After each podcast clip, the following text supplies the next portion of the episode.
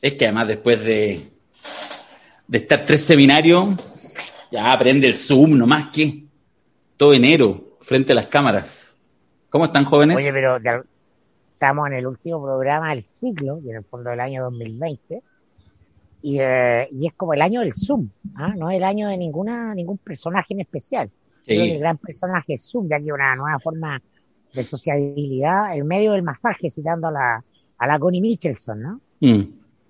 Sí, a mí me, pasó que yo el, Zoom lo conocía hace varios años atrás, por ahí por el 2012, 2013, que, una, que trabajando con un académico eh, me dice, no, pero te mando un link para que conversemos. Y yo así, uno que así como Skype era lo único que conocía, claro. aparece Zoom, en ese momento era una cosa así como, wow, no lo puedo creer, uno se ve tan bien y todo eso. Yo, es liviano, así ¿no? así como conversemos y no pasa nada, no te preocupes, el computador no es, porque el, Skype uno lo prendía, lo abría y de repente la cosa está, el computador pegado, así, todo destruido. Sí. Entonces fue fantástico. Y, ahí yo lo ocupaba de vez en cuando, así como ya, así, fantástico. Y de repente aparece este, este año que es como una década. Y, y de verdad, así, todo, o sea, ¿cuántas veces al día estamos en Zoom? Eh, la cantidad de horas, impresionante. Sí, sí. Yo, voy, a ir al, voy a ir al oculista además, para bien y para mal, o sea, pero... bueno, literalmente yo por primera vez en mi vida tengo que ir al oculista en marzo. ¿En serio? Wow. Sí. Bueno, y yo fui este año, pues. Ahora hace cuántos, cuatro meses, cinco meses que estoy usando lentes. Sí, pues. Ahora, venía Piti de antes, pero yo creo que entre que se incrementa o que te dais más cuenta, te das cuenta. Con la vista más cansada más. No, sí, uno termina, con los seminarios, por ejemplo, uno termina entre las presentaciones, las cuestiones, qué sé yo, los PowerPoint, a veces termináis hecho bolsa, o sea, con el brillo de la pantalla. El desgaste, el desgaste de la, de la exposición a pantalla por mucho tiempo es, duro, sí. Es duro, es duro. terminamos la corrida de los tres seminarios, ¿ah? Partimos con el cuatro días, las 50 leyes del poder en padrino, tablero vuelto, continuamos con Piñera el enterrador por todo lo alto y terminamos con eh, los medios y la eh, rebelión de los masas, que podríamos, podría tener otro nombre, ya diré por qué, donde Mirko Macari y Van Weisman hicieron una desmenuzada del mostrador, estuvo fantástica, donde Alberto Mayor hizo de hecho una introducción histórica extraordinaria, donde estuvo la Constanza Michelson y nuevamente lo dio vuelta pero donde llegó Julio César Rodríguez y se lo robó todo.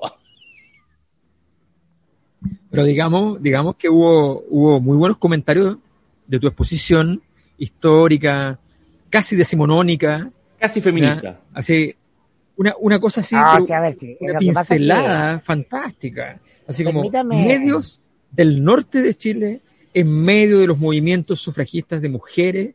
No, una exquisitez, una delicadeza. No, ¿sabes lo que pasa? Sí, que yo lo entiendo. Lo que pasa es que el impacto de Julio César, porque lo conozco hace tantos años, el impacto de Julio César tiene que ver con su energía.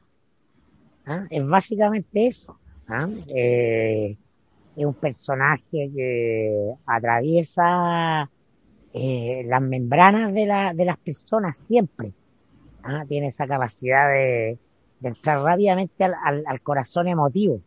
¿Ah? Mm. Eh, sí. Y entonces eso no es racional. Sí. Eso es lo que pasa con Julito César, por eso que yo le he dicho, le van a decir, oye, tengo un candidato, cabrón, les cuento algo, que tengo un candidato. ¿Quién? JC. Es que yo sé que eh, Julito lleva 50 años en campaña de que nació. Sin saberlo, no se da ni cuenta, pero está en campaña. Sin saberlo.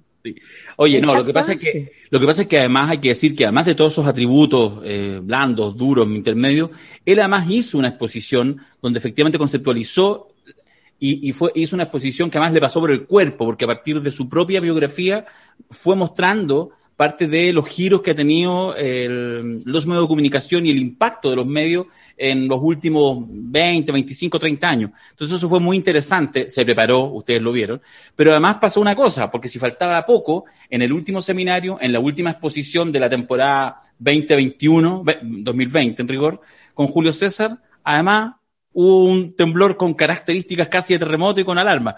Y es lo que quiero compartir un segundo con todos ustedes, que es este videito y se les complica muchas veces porque muchas veces estas decisiones son en base a, temblando fuerte, ¿eh? Temblando fuerte. Además, tuvo alerta, alerta a la ONEMI. Sí. Es que hubo, parece, un 7,1 en. Ahí está fuerte, ¿eh? Un 7,1 en, en la Antártica. Sí, en la Antártica. Está fuerte este, ¿eh? Fue como el del otro día, ¿te acuerdas? Sí, sí. Está en un lugar seguro, ¿no? Este seminario, este seminario tiene de todo, ¿no? Concha mi madre. el último seminario de la temporada 2020-2021. Vayan contándonos cómo están ahí. Y no para todavía un poquito. No, estamos bien, estamos. bien. Ahora estamos en la etapa de la, mecedora. Sí. sí.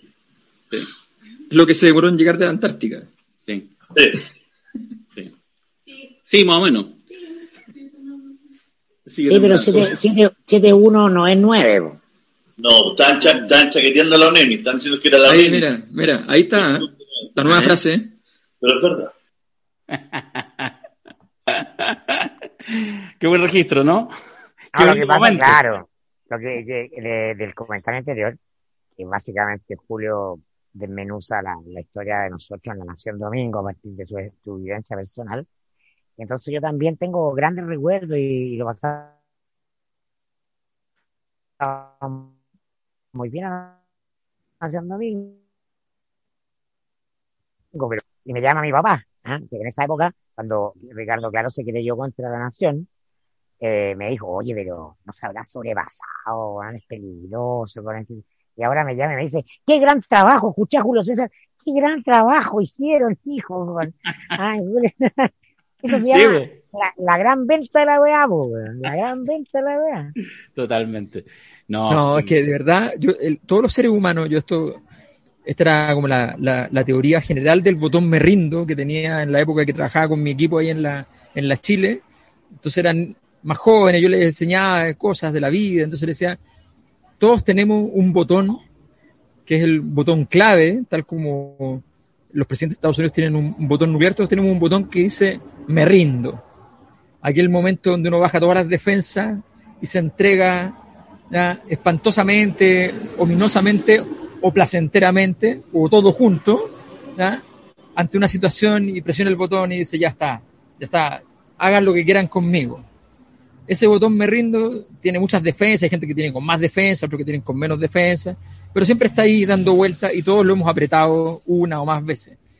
La cosa es que Julio César tiene una especialidad para detectar dónde está el botón y para sin tocarlo él jamás, por supuesto, porque todo lo hace a distancia, la persona que está al frente o las personas que están al frente lo aprieten incansablemente, así, me rindo, me rindo, me rindo, no puedo más, por favor, hagan lo que quieran haz lo que quieras conmigo. Eso es en Redes, en redes sociales fue muy valorado primero nuestra profunda serenidad de los cuatro, ¿ah? eh, en estar muy tranquilos en este temblor, hay que decirlo, ¿ah? pasamos la prueba.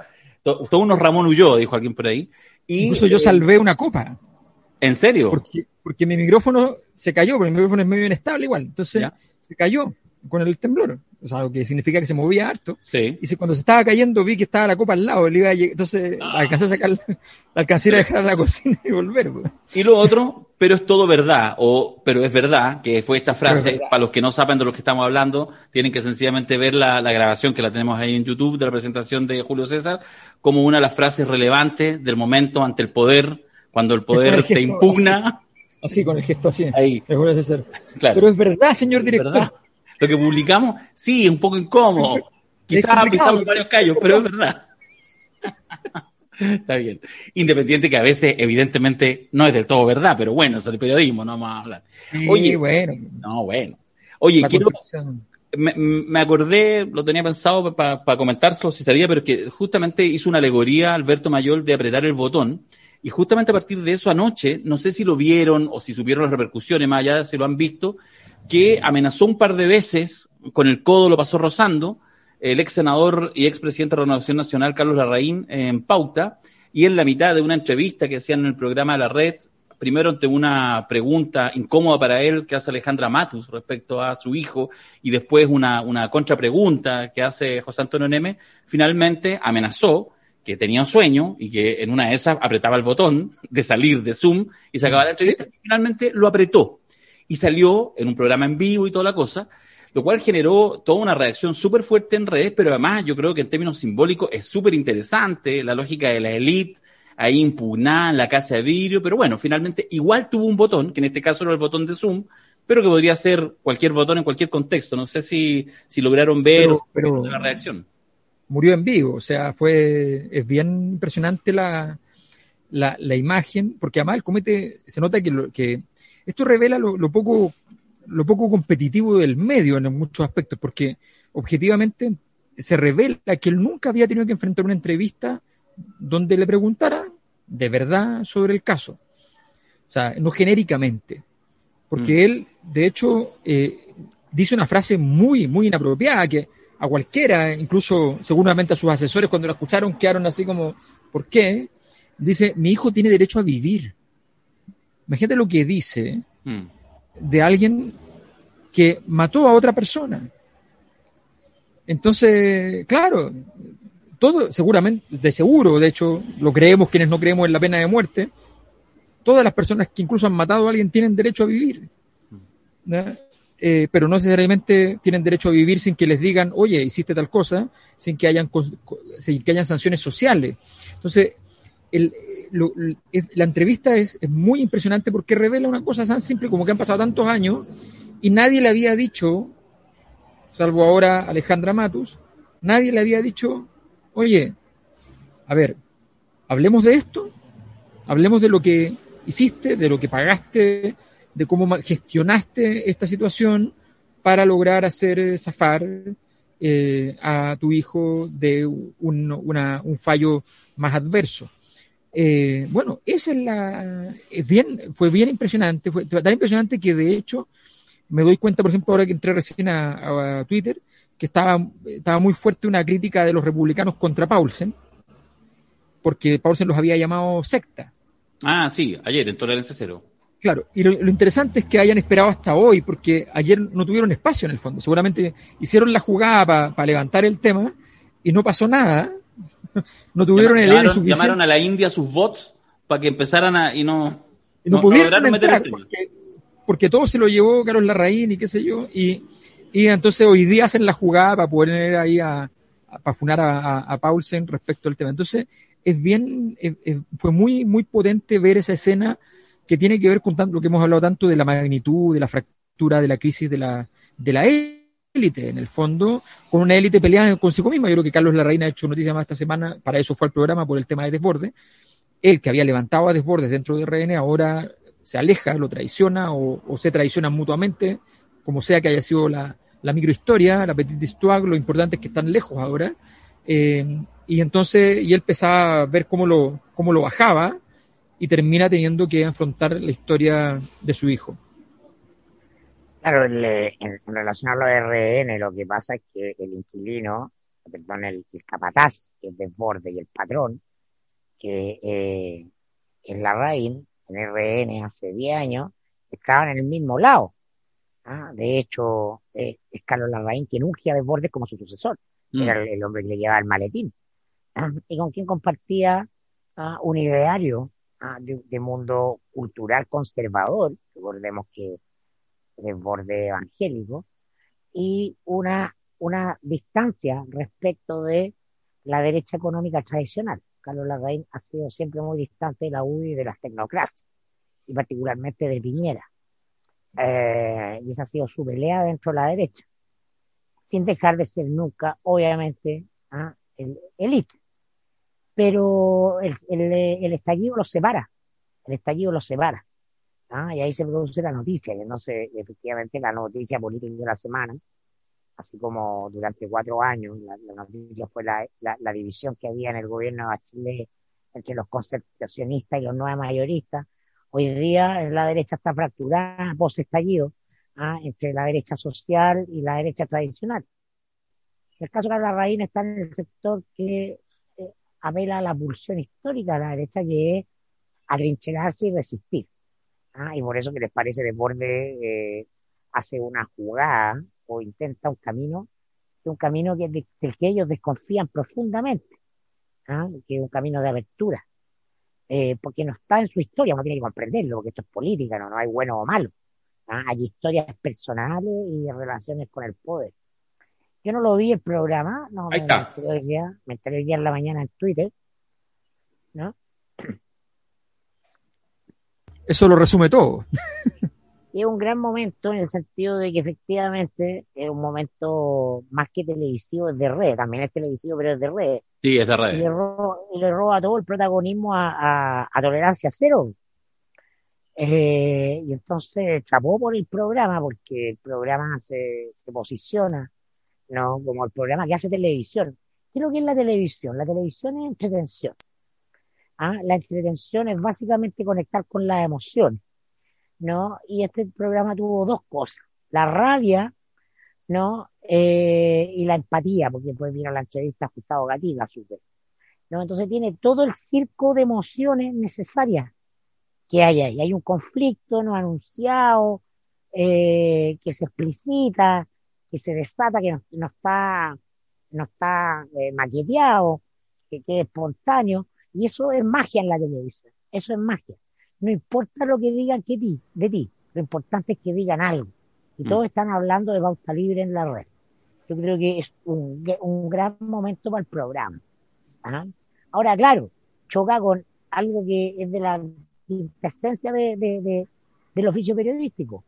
Tú ¿ah? buscas un entrevistado que te, ah, con el cual estirar el elástico, pero los entrevistados tienen el derecho de decirte, conmigo no me tiren este elástico.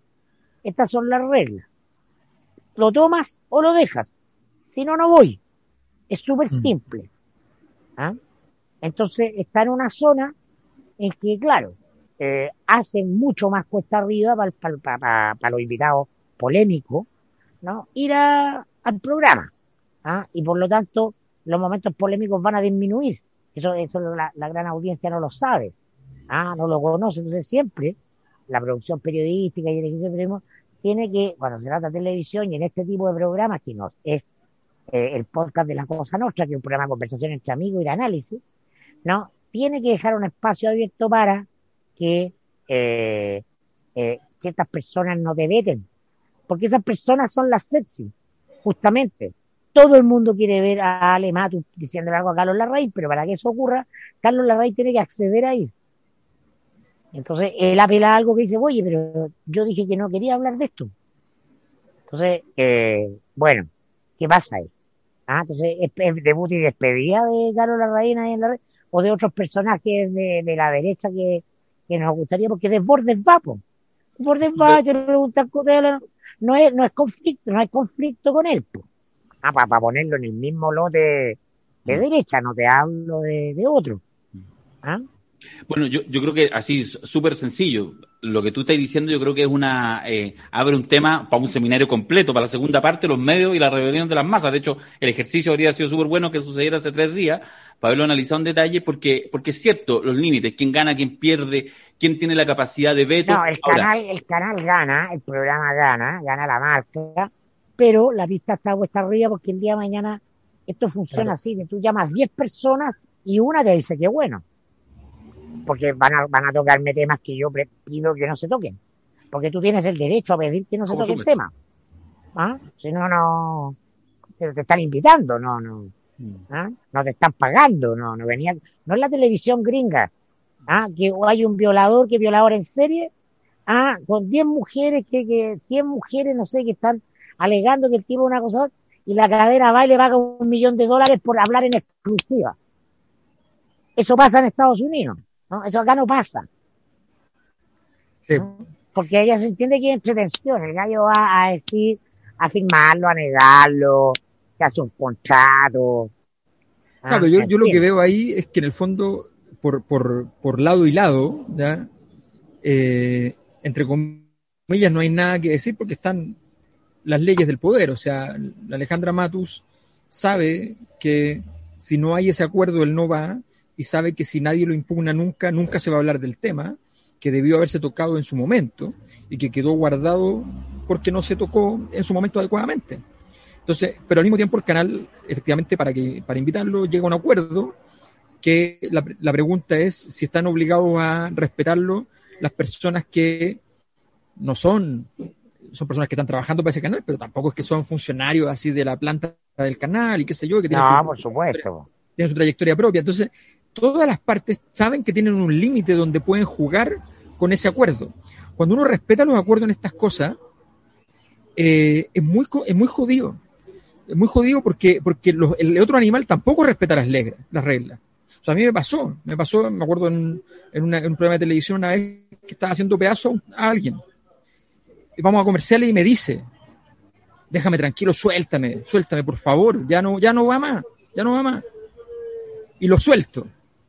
A los tres minutos me tiene muerto. Entonces, porque no podéis soltar.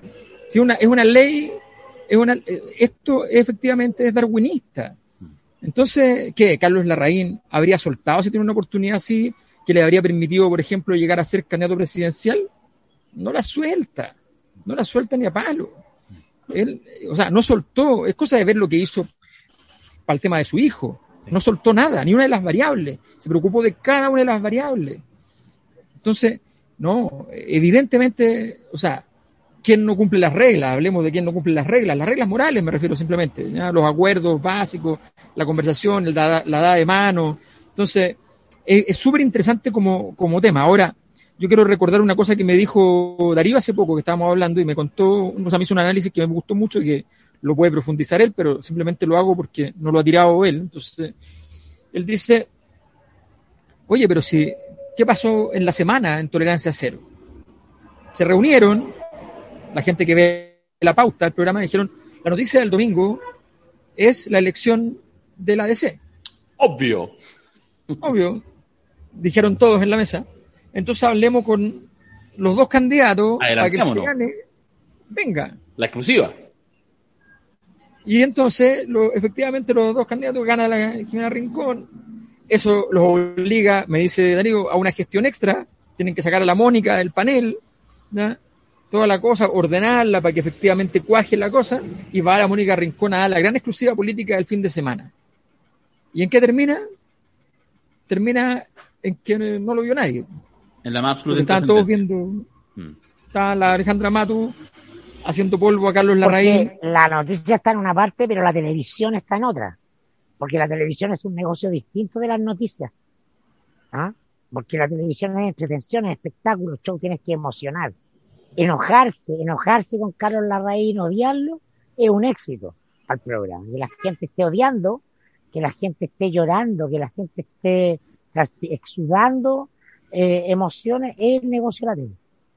Igual nos metimos en dos temas, solo, solo para comentar, a mí me parece, mm, tratando de no pecar de rojerío, en una de esas no lo logro, que eh, dinosaurios como, como Carlos Larraín, que van por la vida, no siendo poderes fácticos, él lo decía ayer, yo le, yo le concedo el punto, efectivamente, no, no me digan fácticos, yo soy expresidente del partido, tengo opinión y, y, muevo algo, y por supuesto lo vamos a ver y está en una polémica interna, sí, pero que se muevan con esa soltura, cargando eh, muertito y que efectivamente quede la escandalera y él se desconecte. Porque la Alejandra Matus, tal como nos dijo en este mismo podcast hace tanto tiempo atrás, dijo, mira, si yo sencillamente se trata de preguntar. ¿Qué preguntó ella?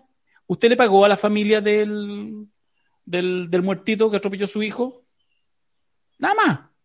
Esa fue la pregunta. Entonces, a mí me parece que eso es fantástico y que efectivamente si eso implica que, algunos, que algunas buenas exclusivas van a desaparecer de televisión y eventualmente Carlos Larraín ya cada vez lo vamos a tener menos en televisión, en entrevistas de verdad y solamente en público reportaje, yo creo que es una ganancia.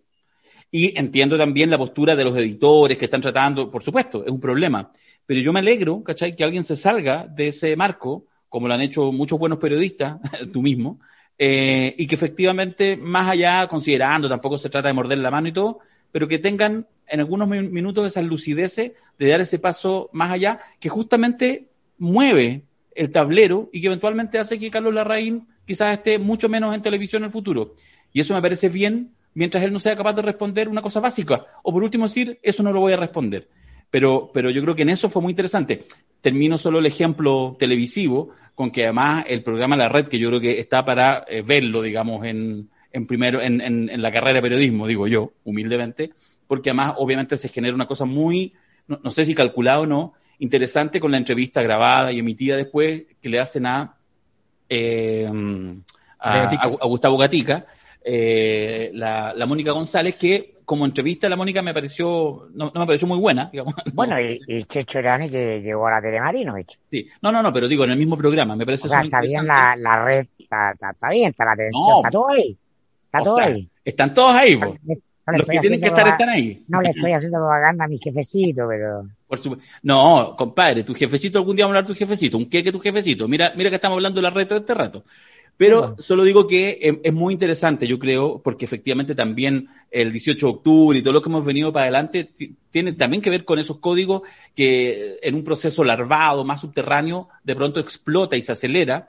Pero lo que pasa ayer con la entrevista. Carlos Larraín es la continuidad de la, de la fiesta de Cachagua, es el mismo tema y, su apretada de botón. Y después escuchar a Gustavo Gatica en una entrevista que, insisto, la entrevista me pareció muy buena. Gustavo Gatica me pareció increíble, me hizo llorar, porque además la capacidad de ese cabro que está, no sé, ese hombre tiene 150 años, tiene una sabiduría que no la tiene ni Yoda, de poder mirar su propia vida, su contexto social, tener un sentido de unidad, de amor, de cariño. Bueno, en fin, véanlo, búsquenlo porque está buenísimo, pero por supuesto que redobla el, eh, y refuerza esta lógica de también cómo se pueden ir moviendo los medios y cómo la ciudadanía también, bueno, dice algunas cosas las queremos acá y otras cosas no. Eh, y, en ese sentido, pero ahí yo los quiero llevar ya a la reflexión más política, salirnos del tema de los medios, que está súper bueno, como, como coda de lo que fue el seminario, es que estaba la eh, Jimena Rincón en Tolerancia Cero, y porque estaba Jimena Rincón, porque acaba de ganar una primaria, ¿ya? Entonces, la pregunta es que em, si eso tiene alguna relevancia, lo concateno con el tema de desborde. Estamos en presidencialitis, ¿ya? Igual ayer hubo, voy a decirlo, parto solamente como, como provocación inicial diciendo, tiene un punto la democracia cristiana. Hizo su primaria, y hizo una primaria que seguramente ningún otro partido es capaz de igualar en cantidad de votos. Está hace rato jugando, al menos en el partido de los partidos, lo va ganando en ese campeonato, que a esta altura del partido no sabemos si es de segunda, tercera o cuarta división, o si fútbol amateur, ya es otra discusión. Pero en ese campeonato, la democracia cristiana ganó la mayoría de las em, primarias para gobernadores regionales, en fin, ha ganado muchas primarias y lleva 21.000 personas a votar. ¿Ya? Eh, el Partido Comunista, en su elección del Comité Central, que tiene alta base, que tiene candidato presidencial, Jado y toda la cosa, llevó 5.500, 6.000 online online. Esto ya en 21.000 presencial. Para elegir una candidata, eh, Jimena Rincón, que diría yo, no tiene ni la más mínima posibilidad de llegar a la moneda, pero tiene un punto. Entonces, la pregunta es, ¿lo vemos por el lado de la intrascendencia? Mal tolerancia cero en llevando a esa candidata, que ¿qué importa que haya ganado una primaria? ¿O lo vemos por el lado de la rearticulación de las fuerzas políticas tradicionales en sus propios códigos, que igual logran poner a una candidata en el ruedo? No sé cómo lo ven ustedes. Te lo pongo desde la otra perspectiva. Dale. Tú estás diciendo, la democracia cristiana tiene un poder relativo. Yo pregunto, hace 10 años, en medio, en frente al, al, al, caso de Eduardo Frei Montalva, la Corte de Apelaciones hubiera echado abajo ¿no? Eh, las condenas contra aquellos que difícilmente eh, declaró culpable el juez Madrid, mm. eh, ¿ah? con, con condena y con todo, eso tiene que ver con el poder relativo, la de ¿ah? Eh, el poder, poder de lo que hablamos nosotros, tu capacidad de conquistar cosas más allá de movilización de gente o de números circunstanciales o de una serie de cuestiones. El poder eh, institucional. Claramente, hace 10 años, la de era un partido que tenía un poder que impedía que eh, el poder judicial ¿ah? osara enfrentar una cuestión que es emblemática. Yo creo que todos entendemos no estamos hablando de las virtudes del caso, ¿ah? del caso mismo que es un caso difícil porque eh, las dictaduras no cometen asesinatos como, eh, como se cometen, eh, no sé, eh, asesinatos por, eh, en la cárcel. ¿ah? Es decir, son cuestiones donde se enmeran asesinatos de servicios de inteligencia, en este caso del DINE, donde se borran todas las huellas o se intentan borrar. Entonces son muy difíciles de, seguir el... Entonces estábamos hablando del poder, yo creo que eh, lo que pesaba hace 10 años la democracia cristiana y la familia Frey, ¿no? Eh, hubiera hecho inviable ¿ah? que la Corte de Apelaciones eh, diera vuelta ese, ese fallo. Entonces tú admites ser mirado de otro lugar. Mm. Sí, yo, yo creo que haría un, una problematización semántica. La pregunta, a mi juicio, es la siguiente. Eh, la DC obtuvo ayer un récord en los miles de votos, o la DC obtuvo ayer un récord en los miles de Botox. O sea, el problema de la DC es que está muriendo. Y, si cree que está muriendo lo grande porque lleva más votos, ya está muy equivocada. Es irrelevante si tiene muchos votos o pocos. Está muy mal que los otros no sean capaces de llevar más votos, por supuesto. Revela una incapacidad, revela una, falta de, maquinaria, revela una serie de cosas. pero hay momentos en que tu capacidad, tu propio, talento puede ser parte de, tu mayor problema, porque puede ser parte de tu comodidad. La democracia cristiana, si se, si se cree realmente que tiene algo, algo, una sola cosa, si, que tiene algún récord, que tiene alguna cosa, si se cree las felicitaciones del resto del sistema, de los frente amplistas que le dicen, bueno, hay que reconocerles que ustedes, tal cosa, si se cree cualquiera de esas cosas, sencillamente encontrará esa cosa que es la más espantosa de todas, que es el deseo de la muerte lenta. El deseo de la muerte lenta, la mayor parte de la gente se imagina que la pulsión tanática, la pulsión de muerte, psicoanalíticamente hablando, refiere a una especie de pulsión destructiva, y no es el caso. Al contrario, la pulsión de muerte es la pulsión de tranquilidad. Es cuando uno se queda agazapado en un rincón porque no quiere salir, no quiere hacer nada, porque sencillamente está esperando que el reloj dicte la hora de tu muerte. Y estar lo más tranquilo posible en eso. ¿Quién podría negarse a un, a, a un beneficio tan, tan gratificante como simplemente tener la posibilidad de morir tranquilo? Está bien, pero los partidos políticos que quieren vivir no pueden entregarse a eso. Entonces, la democracia cristiana, ya la primera vez que llevó un candidato propio para fortalecer el partido, no le funcionó. Orrego. Con Orrego la segunda vez ya fue derechamente una catástrofe. Peor, Goich. Goich. Con dos nombres que venían en su momento bien. Y ahora van con Jimena Rincón, que viene, ya viene mal. Que viene con. con Feliz y forrado. Con, la palabra prohibida, entre, entre feliz y forrado y con la FP al lado. O sea, no tiene por dónde, ni una posibilidad de conectarse. No digo de ganar una elección, digo de conectar un rato con el sentido común dominante, con las visiones de mundo, con lo que se está jugando en el país. No tiene ni una posibilidad de hacer nada. Y entonces la DC, fortaleciendo el partido, va, se agazapa en un rincón y empieza a disfrutar lentamente de su propia, de su propia muerte. A mí me pasa, se, me mezclan, ¿no? No, sé cómo lo vamos a ordenar o capaz que salga un despelote, porque yo creo que el Jimena Rincón yo la pongo en el, en el, en, creo que el tema de conversación tiene que ver con la exconcertación, fundamentalmente, y con esos intentos. Creo que hay algunos casos y, creo que en su conjunto tienen razón de, análisis. También eh, creo que hay un tema anexo, que un poco lo liga, que es la chorrera de candidatura, es decir, de verdad es una cosa así notable. Yo, yo lo, he puesto en mis Twitter así como el, el, el, chamullo de la semana, no sé cómo, no sé cómo lo pongo, pero eh, porque aparecen, o sea, el último fue el senador Latorre del Frente Amplio, mira, estoy disponible. O sea, es una cosa, ya, pero de verdad cualquiera. Y entonces, lo que a mí me parece es que es entre una degradación de la política o más bien un síntoma de la muerte. Por otra parte, tenéis una candidatura que yo creo que podríamos conversarla eh, en separado, porque creo que da, le entramos por Carlos Larraín, pero creo que lo de desborde está interesante. E, eso tiene un poquito más de, profundidad para poder discutirlo. Pero se empieza como a enredar. Se empieza a enredar. ¿Ah? Ese tema sí. Ese tema sí no sé, entrémosle, es que estamos en candidaturas, pero de verdad hay que valorarlas, porque eh, algunas, en lo anecdótico, son interesantes de discutir. Por ejemplo, voy a partir por una. Tarud. Tarud. No, no, no, no, lo que pasa es que las candidaturas que tú estás haciendo, estamos haciendo como una, eh, una suerte de catástrofe. Las candidaturas vamos una a una, eso no tiene ningún sentido. Comentemos las que tienen entidad. La de Jimena Rincón no tiene entidad, ¿no?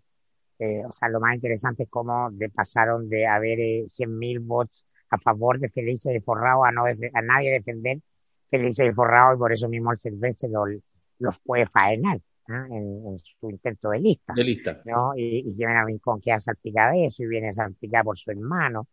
Eh, muy es imposible que una mujer que carga una, una, una, la defensa de un abusador de mujeres eh, tenga algún eh, resultado eh, interesante, que efectivamente hay, hay, que mirar la historia, la historia del declinar de la DC. Eh, yo creo que lo de la derecha está entretenido, lo, lo, lo, que, lo que intentaron Carlos Larraín y, y, los sectores más tradicionalistas, que son el rechazo dentro de RN por ponerle eh, de desborde. Chaguán quiso tirar el mantel, congelando su militancia, porque iba a perder en el Consejo General. Eh, Chaguán, hombre financiado históricamente por Carlos Larraín, ¿no? Cuando, cuando, cuando Carlos Larraín empezó a ver que el 2009 Chaguán empezaba a subir en la encuesta a ganar la Lavín, que es su enemigo número uno en política. Obvio. El enemigo, el enemigo uno de Carlos Larraín no es el Partido Comunista, no es Chilezuela, no es Bachelet. Entendámonos, él es Lavín. Como buen concejal. Ah, claro, porque Lavín, Lavín quiso pavimentar, no, mandó a pavimentar, no quería pavimentar, no, eso era la calle detrás de la clínica Las Condes que da a la casa de Carlos Larraín en Los Fontecillas. ¿Ah? Entonces, ese es el minuto en que Carlos Larraín decide entrar a la política, por la pavimentación de, de la calle que da a su casa, a su casa fundo, porque efectivamente es un fundo, es un fundo que tiene una iglesia propia. ¿Ah? Entonces, eh, desde ese minuto de concejal y se le cruza la VIN, ¿ah? por siempre, porque dice, el, la derecha está liquidada por esta, esta lógica, esta mentalidad que la empresa la VIN y este gallo yo no lo voy a dejar pasar.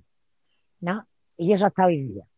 Entonces, eh, ahora se les cruzó desborde, ¿no? Y están tirando el mantel, han tratado de tirar el mantel y no lo han logrado, lo que habla de la debilidad de ese sector, finalmente el sector del rechazo. Y, eh, y desborde confirma que tiene el control del partido. A la vez que tiene el control del partido, punto para él, sigue manteniéndolo, eh, resiste la investida de estos gallos que que son como eh, las familias del, del, del, de, de, la saga eh, El Padrino, ¿ah? eh, son como los leones mandan a matar mientras están en misa, sin contemplaciones. No, la, eh, Desborde a su vez lucha con otra cuestión que es propia de este tiempo, el, desgaste furtivo, ¿ah? el, el, desgaste a velocidad luz, ¿ah? que pasa de ser el, eh, el hombre mejor aspectado del sector cuando le abre la puerta al primer retiro del 10% a desaparecer adentro de las fauces de, eh, de, ser funcionario y burócrata del gobierno de Piñera. En seis meses que afuera la encuestan. Ah, porque hay mucha oferta afuera y porque la gente está yéndose a lo que tira más fuegos artificiales. Y entonces, eh, en la recta final, Desbordes tiene un problema, pero lo está solucionando bien. Porque está entendiendo que lo que primero que tiene que hacer es matar a un sector de RN con el que siempre se había convivido. ¿ah? Y, y Desbordes lo está matando. Pero a la vez cerró el negocio con Lavín. Entonces van de collera con Lavín. Ah, que tiene un enemigo común. Carlos Lavín tiene un, tiene un diagnóstico parecido, que Lavín lo tiene mucho más amojonado. ¿ah? Eh, y entonces está comprado que Desbordes va a ser eh, probablemente eh, un atrás sin golpes con Lavín y que eventualmente negocia ahí un cargo ministerial para el eventual gobierno de Lavín. Eso sí. ya está más o menos cerrado. Ah, no les puedo decir en la casa de quién se cerró eso porque no puedo ser infidente, pero se cerró.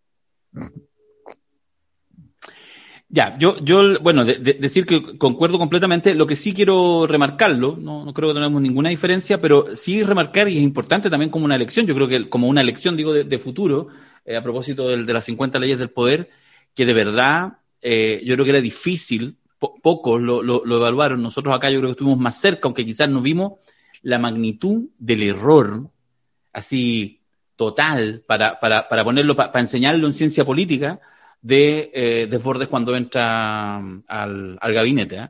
O sea, yo creo que debe estar, pero tan, tan, tan, tan arrepentido lo que tú decís, a la velocidad de la luz, una devaluación, pero impresionante, impresionante, imposible, en un ministerio más fácil, en fin. O sea, de verdad, no, no es que mantuvo, se fue, se le quemó la casa, luego se le inundó y todo, y ahora está tratando de rescatar básicamente los cimientos, que, que, el, que el terreno no se lo confisquen. Y en eso sí tiene un punto, yo lo miraba ayer, de hecho, en algunas entrevistas que dio, eh, yo tengo la sensación, lo miraba en, en el del 13, de la mañana, que, o sea, primero que ya incluso perdió magia. Está ya, entonces en el fondo ya decidió, va a ganar, contrató, ganó la nominación, etcétera, y lo que tiene ahora es una, una candidatura presidencial que no vale nada, en tanto candidatura presidencial, pero sí vale como, eh, como eh, elemento de control del partido. Justamente, pero por eso te digo, o sea, llegó, yo creo, yo tengo la sensación de que él ya hizo el duelo.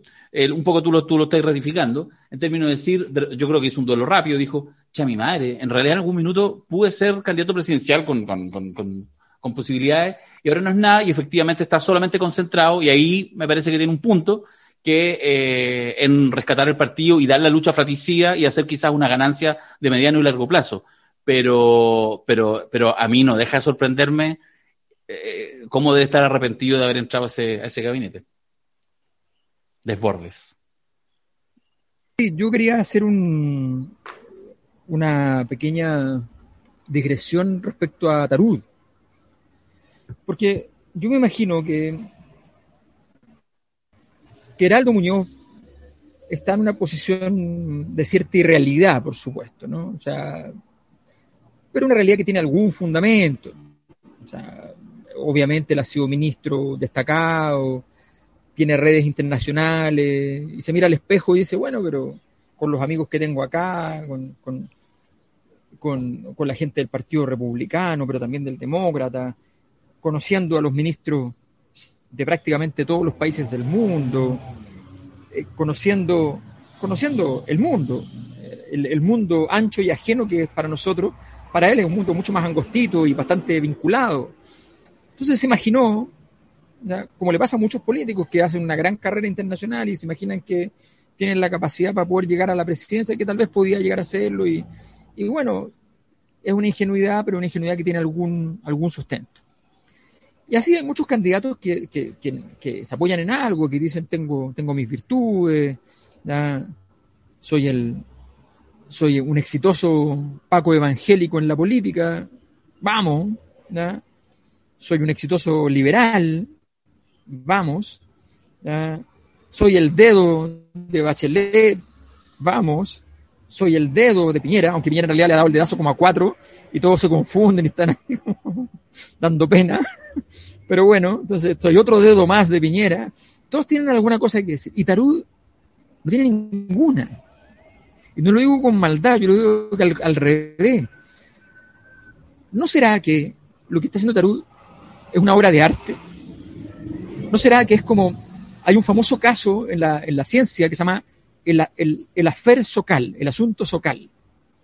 El afer socal tiene que ver con un gran científico eh, de las ciencias duras, digamos, que leía sorprendido que habían proliferado muchas de estas revistas postestructuralistas, postmodernistas, lacaniana, en el mundo académico, no lo podía creer. Y se daba cuenta que usaban muchos términos que venían de las ciencias duras. Entonces fue y dijo, voy a mandar un artículo estúpido a una revista de esas. Y eligió la más importante, mandó un artículo cuidadamente estúpido, pero cuidadamente estúpido, lleno de citas mal hechas y qué sé yo, pero muy lindo, y no solo se lo publicaron, sino que lo dejaron guardado para la edición anual, que era una edición aniversario, gran pompa. Entonces, cuando terminan de publicar el artículo, él dice, mira, yo en realidad mandé esta cuestión para mostrarle esto.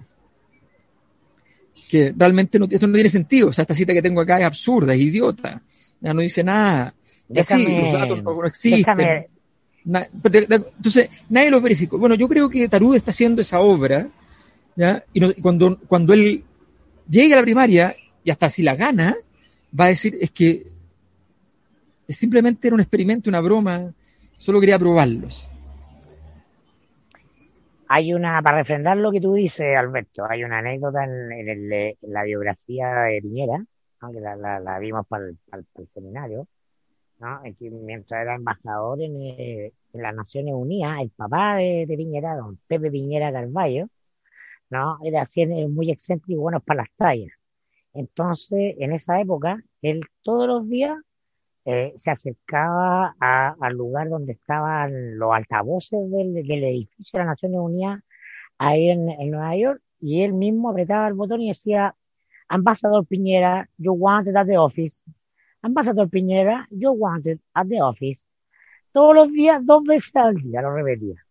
Entonces contaba, riéndose después a sus amigos como don Gabriel Maldía, que eh, al final de esa semana llegaba a una reunión y ¿usted quién es? Yo soy el embajador Piñera. Ah, usted el embajador Piñera. Ah, porque lo, han estado llamando mucho de su oficina. Ah, Tarud no existe. Ah, pero ahora existe Trending Topic. Ah, porque él, él tiene muchos negocios afuera, en la red en Medio Oriente. Entonces, bueno, ¿y tú cómo estás? Mira, yo dejé la cámara y ahora este año fui candidato a la presidencia. Ah, fuiste candidato a la presidencia, qué importante, sí. Y van a googlear Tarud ah, precandidato presidencial del PPD. No, tiene currículum. Ah, está, él está actualizando el currículum permanentemente. Sí. Que es otro tipo de negocio en una presidencial. Sí. Pero, ah, porque afuera es distinto. Decir afuera de Chile, en círculo donde, de países normales que no, no como este. No, decir, fui candidato presidencial, oye, ah, wow. Ah, no, es cualquier, no es cualquier gallo, no, no fue un parlamentario más.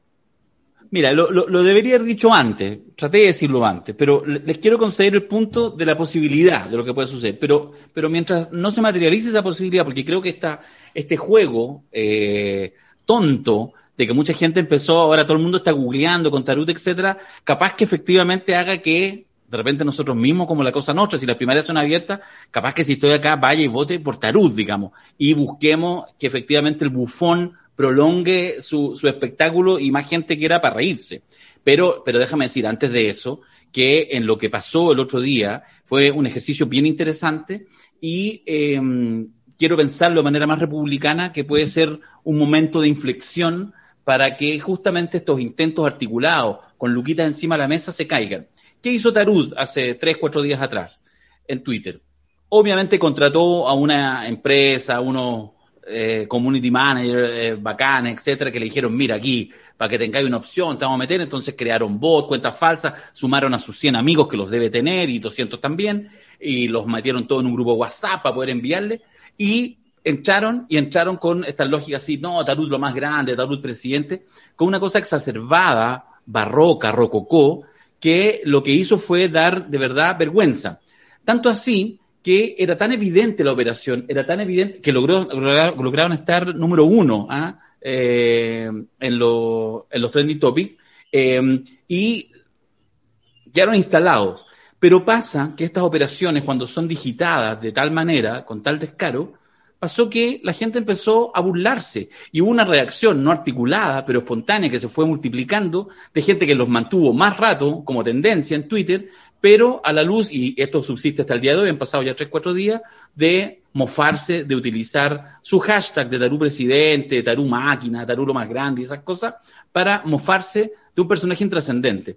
Entonces, a mí me parece que eso, eh, que, está bien que suceda, me alegro que empiece a suceder y que efectivamente quienes creen que de verdad pueden, eh, lo voy a decir así, no, no, no es que el hito en sí mismo sea, pero que después del 18 de octubre es tan fácil engañar a la ciudadanía metiéndose por la puerta, por supuesto que algunos todavía siguen resultando, algunos aparecen en Loom hablando de sus tres tatuajes y todas esas cosas. La operación tiene múltiples formas, pero al menos que esas tan burdas como tratar con a punta de bots de, establecerse como tendencia en Twitter, eh, ojalá de verdad que no sean tan fáciles que le permitan instalarse. Dicho eso, capaz que le permite igual y que esta payasada y que el bufón de la corte. Estemos hablando, que estemos hablando del 20 minutos ya sí que está instalado, ¿no? Sí, no, pero mira, yo creo que. no, yo creo que, yo creo que, yo creo que hay que llevar esto al extremo. Yo creo que la única forma, esta es una época bufa. O sea, esta época no, evidentemente no hay, esta, esta, esta obra de teatro no tiene héroe, está súper claro. Ni siquiera tiene antihéroe. O sea, porque por último uno diría, ya, sabes que podría ser que en esta época justo aparece, no sé, José Antonio Cast como el antihéroe de la novela. No, tampoco tiene antihéroe. Es decir, la verdad es que eh, pobre Cast que estaba tratando de ser antihéroe, ahora tiene que también buscar ahí o sea, necesita la Marinovich, que es como la caricatura del antihéroe para poder hacerlo. Entonces, ya, tan, toda una, una, época fallida, una época muy, muy, muy triste. Yo creo que esta época merece que vayamos en masa a la primaria, votemos por Tarud, lo elijamos candidato presidencial oficial del sector. Mayor, mayor, eh, sí, mayor jefe de campaña. No, llamamos a la comunidad a votar. Llamamos a la comunidad a que vayan. Ya, pero espérate, ¿hay primarias o no? Sí, el, PPD tendrá primarias, ¿no? El, el, domingo, el domingo, domingo 31. Ahora, 31. Listo, pues vamos. Vamos todos a votar. ¿Ya? A la primaria del PPD. Ya yo voy. Vamos por Tarú. O sea, vamos La comunidad de la Cosa Nostra elige a Tarú. Porque además, oye, pero si de verdad, de verdad, de verdad, por último para reírse, ¿no? Estaría bueno, estaría bueno. una buena obra de teatro. Ya, ok. El que se anime, la Cosa Nostra, Tarú y la Cosa Nostra. Imagínate qué, maravilla que, lo elijan y que ese informe que le llegue a los diarios en Jordania, donde tiene las inversiones, porque fue embajador allá, ¿ya? diga que objetivamente fue una broma que le hizo la gente a él. Es buena, ¿no? No, yo creo que va a ser negocio. Yo creo que va a decir, ganó la primaria, es candidato. ¿Mm? No, pero si la gente, pero si sale en el diario y le, le, mandan a la embajada, le dicen, oye, si no, si lo eligieron unos tipos bromeando. En esta lógica del ridículo, sale Nos contratan a nosotros. no, obvio. No, obvio. obvio alguien que almorzó en, en Jordania con Tarú en un evento oficial y qué sé yo. Y claro, a cualquiera se le, se, le abre el, diente porque todos los cubiertos eran de oro, todo era una cosa pomposa, así ridícula, digamos. No. Nosotros utilizamos platería de, plata, eso es lo que quiero, o sea, em, servicio de plata. Cubierto. Cubierto. cubierto. El mero cubierto. Ya, ya, tú sabes que a mí me cuesta. que no es lo mismo. Ya tú sabes que a mí me cuesta. Oye, el, bueno, en esa misma lógica absurda, porque, es que, ¿sabéis qué? Ya, te dejas decir el ejemplo primero y después hacer la reflexión triste, ¿ah? la reflexión angustiosa. Eh, que hoy día sale la democracia cristiana a propósito de que ya tienen candidata presidencial. Entonces, como ha habido algunos acercamientos, porque parece ser que el puro dedazo meñique de la Michelle Bachelet va, ya hemos dicho, barre con todos los candidatos, Tarud incluido, y por lo tanto es bien probable que la Paula Narváez termine siendo la candidata del PS y el PPD y Partido Radical así, al tiro, ¿ah? sin pasar elección mediante. Entonces ya hoy día aparecía la democracia cristiana, entonces esto llega a ser ridículo. Lo pueden ver en los portales, está hoy día.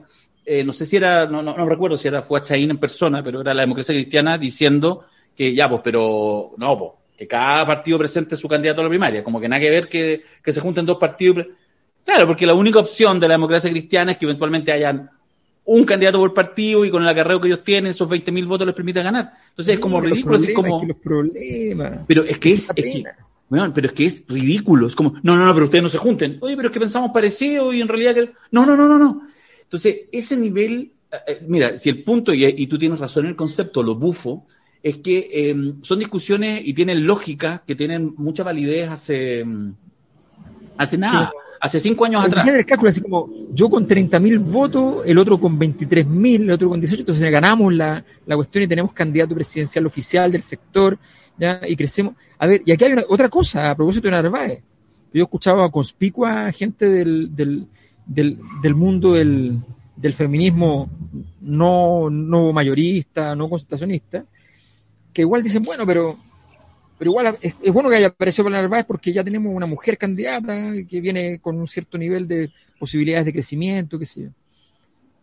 O sea, hay algo que podría hacerle peor al feminismo que una que unas, no digo por Pablo Narváez solamente, que unas candidatas, que, que, que, instalar candidatas mujeres que no se han ganado en la cancha ellas mismas ese derecho, ¿ya?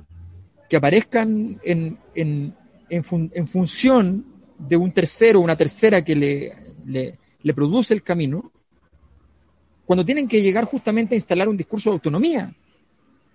O sea, eh, no, no tienen ni una gracia que aparezcan mujeres que efectivamente lleguen entonces con el, el apellido histórico, político de la, de la familia. O sea, si, si también una, una Alessandri puede ganar elecciones, por supuesto. La pregunta es si tuvo una carrera que efectivamente, y no, no significa que por ser Alessandri no podría tener una carrera propia, significa que sencillamente hizo la pega, hizo la carrera. Entonces, tiene sentido para esas personas que, que son muy fuertes, o sea, tiene sentido mañana, si uno ve hoy día, hay nombres como Isque Asiches, Lavati Muñoz, que se ganaron el derecho propio a que mañana, pasado mañana o pasado pasado mañana, ser posibles candidatas presidenciales. No cabe ninguna duda, ya son potencialmente candidatas presidenciales tiene sentido que entonces, en nombre de que no, pues tiene que ser candidata, tiene que ser la candidata una mujer tú sencillamente vayas y digas, ya, pero entonces no importa cuál, no, no, entonces va Jackie. Jackie Van Rieselberg es la mujer del sector. No. Bueno, es que está, está tan mucho creado, por líquido que le llaman, pero en el fondo, en el peor sentido de la palabra, absolutamente devaluado. Oye, el, ¿no, ¿no les parece divertido esta cosa como la desaparición de Piñera a todo esto que está en, en cuarentena, ya terminándola? Entonces ahora cuando hacen los puntos de prensa ponen así personas reales, ministros, y una pantalla al medio, que a mí me recordó como está, hay un, como Futurama, donde aparecían solamente la cabeza, porque están, ah, ya no tenían cuerpo, están criogenizados. Em, la evaluación de Piñera, bueno, nada nuevo, pero además, eh, o sea, se va de cuarentena, la Saldívar, ministro del Trabajo, trata de salir arrancando, Briones ya anunció en la práctica su, su candidatura presidencial. Eh, nada nuevo, lo cual no deja de ser que en el fondo desde el subsuelo se sigue bajando y sigue la intrascendencia completa, digamos.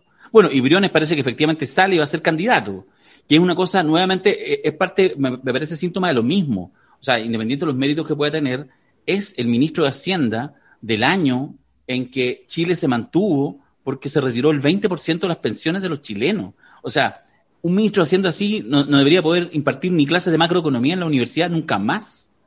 Ese tipo con la ayuda de los medios, los fácticos, toda la cuestión, ahí está, y va a salir, y hoy día, por supuesto, las encuestadoras chantas diciendo ya aumentó su percepción, justo antes de salir del, gabinete. Es una oh. cosa, a mí eso es lo que pasa, yo reitero, yo sé que, que Macari dice, bueno, pero intrascendente, a mí me pasa que la suma de, esas intrascendencias con olor a caca, ¿cachai, no? Eh, estoy, escuchando Spotify, dale nomás. No me cae ninguna duda, güey. No me cae ninguna duda. Uy, estoy Estamos, mira, estamos en 25 Cuando, cuando, cuando, apretaste el botón presidencial, yo ya me fui a Spotify, estoy escuchando la música para el, para el carrete, para las vacaciones.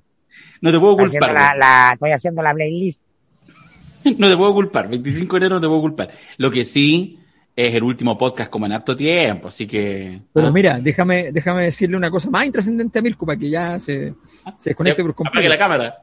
O sea, es que a mí me, me, reí mucho con el con el, un tweet que sigo subió. Acá, sigo acá, sigo acá.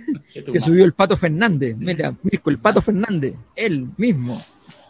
El Pato Fernández entonces publica un tweet que dice: Si finalmente llegan a la papeleta Ignacio Briones eh, y la. ¿Paula Narváez? Se me olvidó el nombre. La, la, Narváez. La Paula Narváez. si llegan a la papeleta ellos dos, entonces queda acreditado el cambio de época. Me estáis hueviando, eso puso. sí. Pero si es Liguria, ¿qué más? Entonces, de verdad. Es el, sentido común del Liguria Pedro al día norte. Entonces, claro, como, wow, imagínate, son jóvenes y están llenos de adrenalina, y son tan distintos a quienes los pusieron allí, Mm. tan distintos que los pusieron allí. Sí, sí. sí pero, pero, pero yo insisto que hay una evaluación, eh, no, digo epocal, no le pongo tanto, pero que tiene que ver con este proceso. Hace un, hace un par de podcasts atrás hablábamos de, que las, candidaturas, perdón, que las elecciones eh, municipales, gobernadores regionales están súper devaluadas porque en realidad, en términos de candidatos, la cosa está concentrada en lo constituyente. Pero también hay que decir que esta eh, florecimiento introspectivo de candidaturas eh, presidenciales de lo más intrascendente, igual hace que finalmente se empiece a andar en círculo, nosotros mismos aquí lo estamos comentando, porque bueno, porque, porque es noticia, porque sale, porque se pregunta, se empieza a construir una realidad que eventualmente puede no desembocar en nada, porque no hay ninguna energía en esas candidaturas presidenciales, en la suma de esas candidaturas presidenciales intrascendentes. O sea, hay tres o cuatro nombres, y el resto es la intrascendencia tras la intrascendencia, y un espacio que permite que cualquiera diga, hasta el ministro de Hacienda, Briones, y vaya a salir por todo lo alto como candidato presidencial para una primaria por parte de Bópoli. Pero lo que digo es que efectivamente puede tener un efecto, que no creo que sea pensado ni una gran articulación estratégica, pero puede tener un efecto que efectivamente la, energía que igual está en lo independiente, en lo nuevo, incluso en lo constituyente y sus candidaturas y toda esa energía vaya quedando encapsulada porque, bueno, porque igual todavía tiene capacidad el sistema político y esa es la paradoja de, eh, de determinar la agenda de muchos medios de comunicación y de que efectivamente, como diría Mirko, eh, sin darnos ni cuenta, volvamos a pensar dentro de la caja o cualquiera de esas analogías, digamos Es que, ¿sabes lo que pasa? Es que, es, que, bueno, lo que tú dices yo creo que es bien importante, efectivamente, porque, a ver, lo viejo, si está podrido, tiene mucha capacidad de acción. O sea, es, normal. El otro día me llaman de un, me escriben de un WhatsApp de un medio, un medio escrito, entonces me dicen, oye, tenemos hacer una entrevista. Entonces le digo, yo no ando con muchas ganas, la verdad, de entrevista, menos los medios escritos a mí no me gustan porque hacen lo que quieren después con la cuestión. Entonces le digo, ya, pero mándame los temas antes para saber si me, me, atrae la cosa. Entonces me manda los temas. Entonces leo simplemente, así como, eh, ya, cosas sobre Jadwe. Eh, tú lo conociste en la época de estudiante, entonces su área de, interés dentro de la carrera de sociología, qué proyectos universitarios eh, estaban en esa época, su personalidad como dirigente estudiantil, sector de apoyos, conflictos, ah, disputas de poder, aspiraciones individuales, amigos de la época, tipo de relación con dirigentes de otros partidos, su referente en el PC de la época, su participación en las, organizaciones palestinas, eh, si sabes de su inicio en el Centro Cultural de La Chimba, en Recoleta. Fumaba marihuana. ¿ya? Entonces, también eh, sobre, me pregunta sobre la BIN estudiando periodismo en la Chile, eh, y, un par de preguntas sobre Pamela Giles. Entonces tú dices, yo le dije, disculpa, es que no, no te o sea, no, olvídate, no, no me interesa la entrevista, o sea, o sea, de verdad. O, hablo de la cosa nuestra o nada, es que además, imagínate, o sea, a ver, yo entiendo si me llama y me dice, oye, quiero saber en off, ¿ya?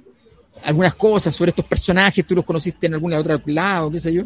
Entonces, yo puedo entender que me lo pregunten, puedo no contestarle o contestarle, pero, pero puedo entender que está tratando de reportear contexto, porque cuando quería escribir la nota, queréis ponerle un poquito de ah. Pero en on. Daniel, Daniel Jave está caminando por el puente de la carrera, de la facultad, y entonces lo detiene no sé quién, ya, esas cosas está bien, porque es literatura, me parece bien.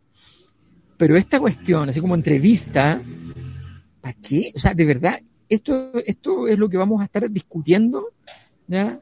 el copucheo, así como ya de, no, es que entonces Daniel se juntaba con no sé cuánto, no era amigo del no sé cuánto, en esa época el Partido Comunista estaba representado por este y por este otro, ah, oye, pero no, de verdad, no lo puedo creer, o sea, y eso, quiero decir, esto no es culpa de la, el periodista, ¿ya?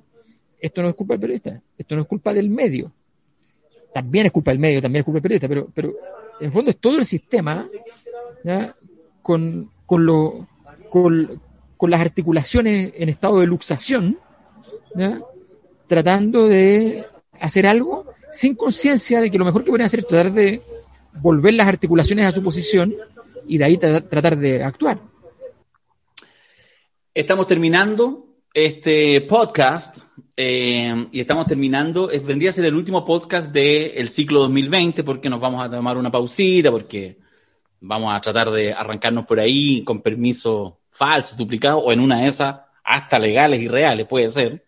Eh, pero eh, no sé, pues muchachos, ¿algún comentario final? Yo tengo un par de avisos que dar más cortitos, pero pero, pero estamos tomando un ciclo, ¿no?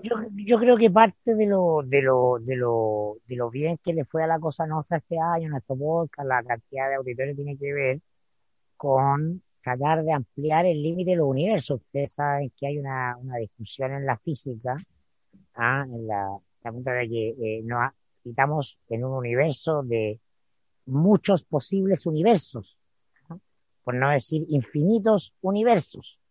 Entonces, eh, la conversación de los presidenciables y, los periodistas y los medios es un universo, es un universo cerrado. ¿ah? Parte de la crisis que estamos viviendo tiene que vivir con estar en esa caja. Entonces, aunque ese universo existe, eh, solo hay que decir que no es el único universo, que hay otros universos posibles, tanto como queramos imaginar, y por lo tanto el desafío es ampliar la conversación hacia otros universos. Afortunadamente, está irrumpiendo el universo digital, ¿ah? Y por eso ah, eh, eh, partimos hablando de la performance de, de Carlos Larraín noche en Pauta Libre y todo. Entonces, el desafío ese, ¿ah? es así hoy. Y, y, mucha gente que está pegada en la cosa presidencial, en la presidencialidad, en la cosa, está dando, dando envuelta en ese, en ese mismo universo pequeño, ¿ah? que no es capaz de dar cuenta de la totalidad porque se está moviendo un bote mucho más grande que su universo. ¿ah? Y las cosas que irrumpen y que vienen y que están moviendo la aguja no vienen de esa conversación, no están en esa conversación. ¿ah? Está en esa conversación que ayer domingo ¿ah? eh, de cuarentena en fase 2 en Santiago con restricción de movilidad restringida, ¿no? Los ciclistas, ¿ah? los ciclistas furiosos hayan salido en cantidades y cantidades a decir, aquí estamos. ¿Dónde está? ¿En qué universo está? ¿Eso está en el universo la tercera, Pato Fernández, Paula Narváez? No. ¿Ah? Entonces, eh, eso es, ¿ah? ampliemos los límites del universo.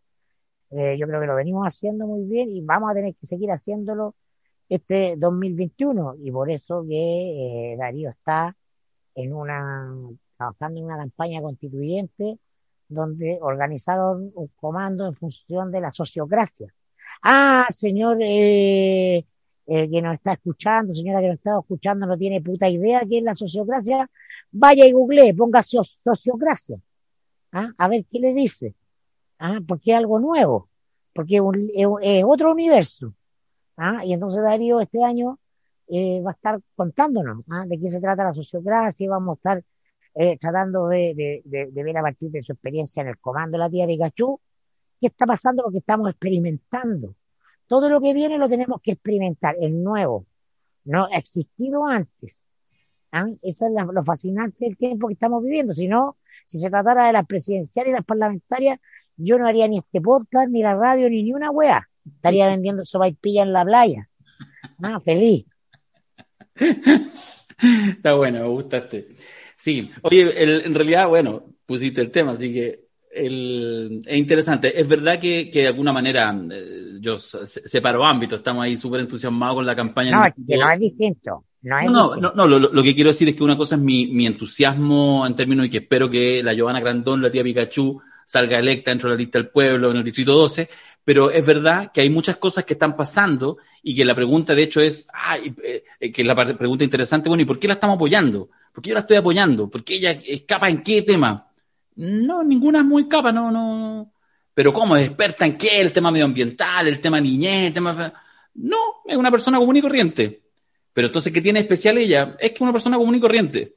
El que sea una persona común y corriente, como cualquiera, eso la hace súper especial en un sistema político que no tiene personas comunes y corrientes que tienen las locuras, que tienen profesionales, que tienen profesionales. Exactamente. Y la posibilidad de llevar a alguien no profesional, pero además estamos trabajando, la parte interesante es que no estamos trabajando solamente en su campaña, que le vaya bien, que la gente sepa que haya candidata y que vote por ella, sino que además, después de que salga electa, poder estar con ella, no rodeando la, la convención constituyente, sino por dentro de la convención constituyente, opinando, por ejemplo, miles de personas todos los días sobre los temas, qué cosas, y que ella pudiera ser un vehículo hoy día ella, mañana otra persona, para la participación. Eso, más allá del resultado, salga electa o no, lo que están haciendo es un camino, es un proceso y tenemos que derivar nuestra mentalidad de eh, el énfasis en el resultado al énfasis en el proceso.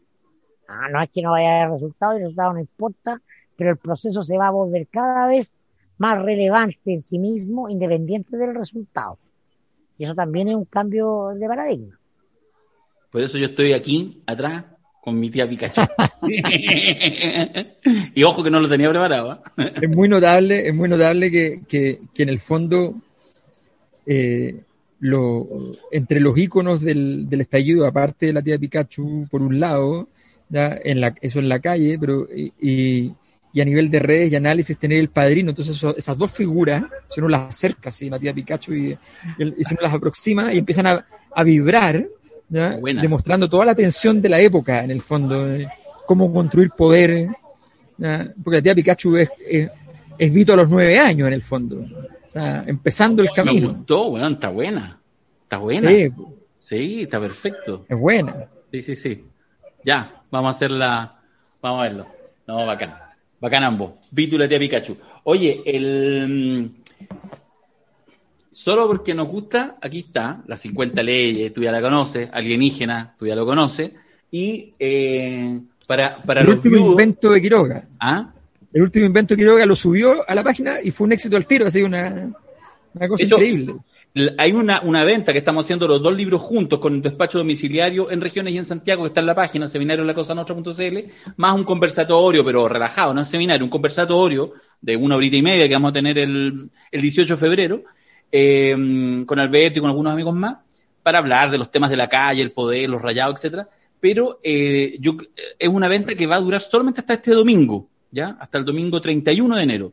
Pero estoy viendo que capaz que tenemos un stock muy limitado, así que capaz que termine antes. Si se entusiasma, échale un vistacito ahí a seminarios lacosanostra.cl, donde ahora y más adelante siempre tiene ahí alguna sorpresita de cosas entretenidas. Mañana es el directorio que definirá el destino de ustedes. Mañana es, la reunión de directorio en el hot tap de Mirko y definiremos el destino de todo lo que viene. ¿En el hot tub? Eso me dijo Mirko, que era obligatorio en el hot tub. Por supuesto. Sí, porque esta es la última, la última reunión de directorio en continente americano. Sí, pues. Exacto. La próxima reunión de directorio será en continente europeo. Nos merecemos un hot tub con gin tonic para terminar la temporada. O en Canarias. Oye, nos llegó a los tres de regalo esto súper agradecido, lo estuve ojeando. Tengo el tuyo, Mirko, te lo voy a pasar mañana. Tráeme la bolera, tráeme todo lo que me tenéis. Ya, pero este es el texto Psicoanálisis de un malestar, la dignidad del sujeto de Mario Uribe, de El Descontexto Editores, y está lindo y es un libro de locura, es como un libro artefacto con cuestiones como 500 páginas, y de hecho entiendo tú, Alberto, vaya a estar el miércoles también en la presentación, sí. varias cositas.